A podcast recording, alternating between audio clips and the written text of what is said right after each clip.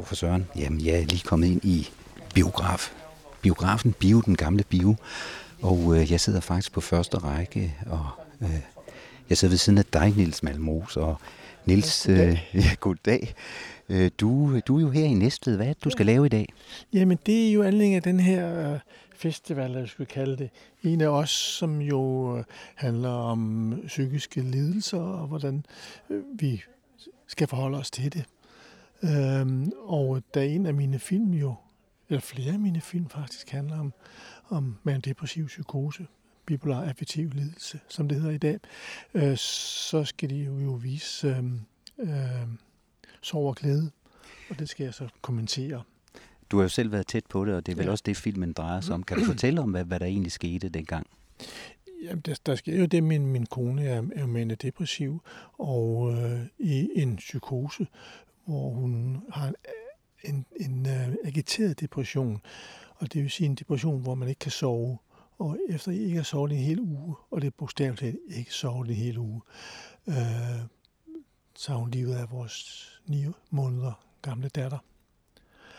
Og øh, det var selvfølgelig en katastrofe. Mit liv gik der i sort. Men på den anden side var jeg jo ikke sekund i tvivl om, at min kone var totalt uskyldig. Altså, det var en øh, akut psykotisk tvangshandling. Men alligevel, men alligevel, hvordan, hvordan kommer man videre? Hvad med Jo, din kone for eksempel? Også. Det gjorde jeg også. Altså, altså lige i første omgang, der, der gjorde jeg simpelthen det her sådan helt uden tanke for, hvordan det her overhovedet skal komme til at fungere i det lange løb. Øh, så følte jeg her, nu var min forbandede pligt, det var at tage skyklapper på og hjælpe hende tilbage til livet. Nu kunne jeg jo ikke sidde og holde hende i hånden uafbrudt, så jeg gjorde for så vidt det fornuftige, at jeg jo så tog mig sammen og gjorde mine medicinske studier færdige. Så efter 22,5 år blev jeg altså også læge. Det, det vil jeg så sige, de der 22 år, der lavede du også alle de andre film, og, Ja, og, ja. og så øh, fuldførte du så Ja, ja. lægestudiet. Jeg, jeg, jeg lavede film og studerede medicin altså sideløbende. Men altså, det her gjorde, at jeg tog mig sammen til, til, til at gøre min studie færdig. Og, øh, og så har jeg så fortsat min karriere som, som filminstruktør.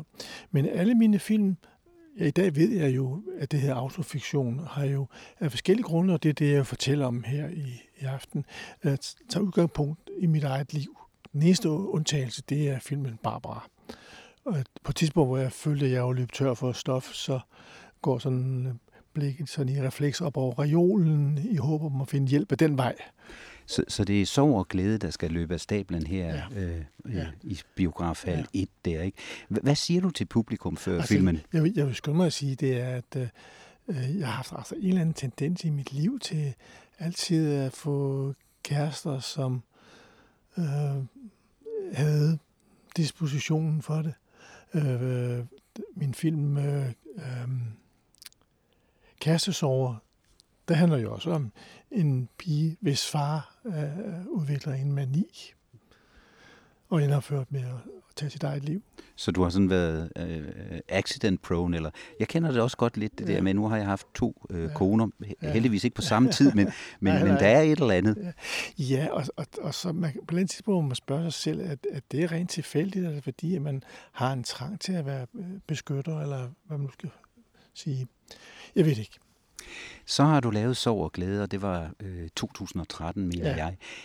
Hvordan var det at, at, at lave den film? Var, var, var det en form for terapi simpelthen, eller øh, for dig og din kone? Eller? Ej, nu huske på, det er jo 30 år siden, så terapi vil jeg ikke kalde det.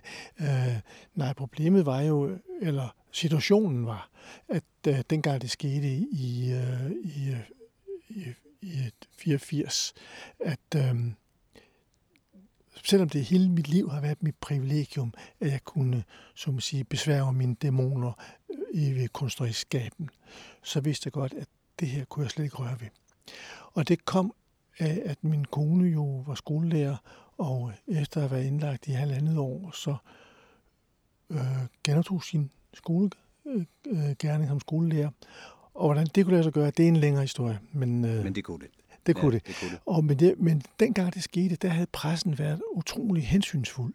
De havde selvfølgelig omtalt, hvad der var sket, men uden navns nævnelse og uden øh, på nogen måde at give referencer, der gjorde, at man kunne gætte sig til, hvem det handlede om. Og jeg husker, jeg sagde til min kone, da hun startede på skolen, du skal vide, alle ved, hvad der er sket, for de kan glemme det. Og det var også, hvad der skete i løbet af meget kort tid. Og der kom nye elever, de fik ikke noget at vide. Der kom nye lærere, de fik heller ikke noget at vide. Og øh, efter kort tid, så var det som om, det aldrig var sket. Men hvis jeg begyndte at lave en film, der handlede om det, det kan jeg godt se. så ville pressen sige, nu er det hans egen skyld. Men Og så 30 år, men Og så vil de komme frem med alt det, de har holdt tilbage. Og det ville være en katastrofe for min, for min kone, fordi så ville alle lige pludselig på en gang øh, få det at vide på ny.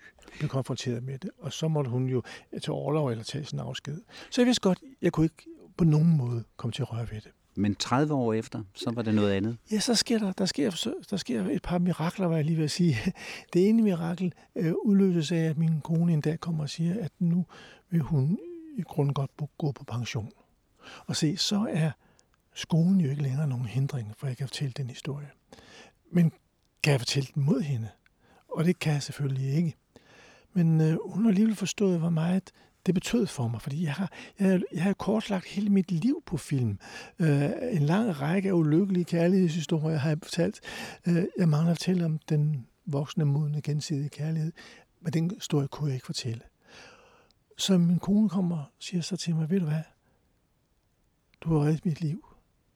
Og selvom jeg ved, at det skal gøre ondt, det vil gøre ondt, og jeg aldrig skal se den film, så er det min gave til dig, at du må fortælle, hvad der skete.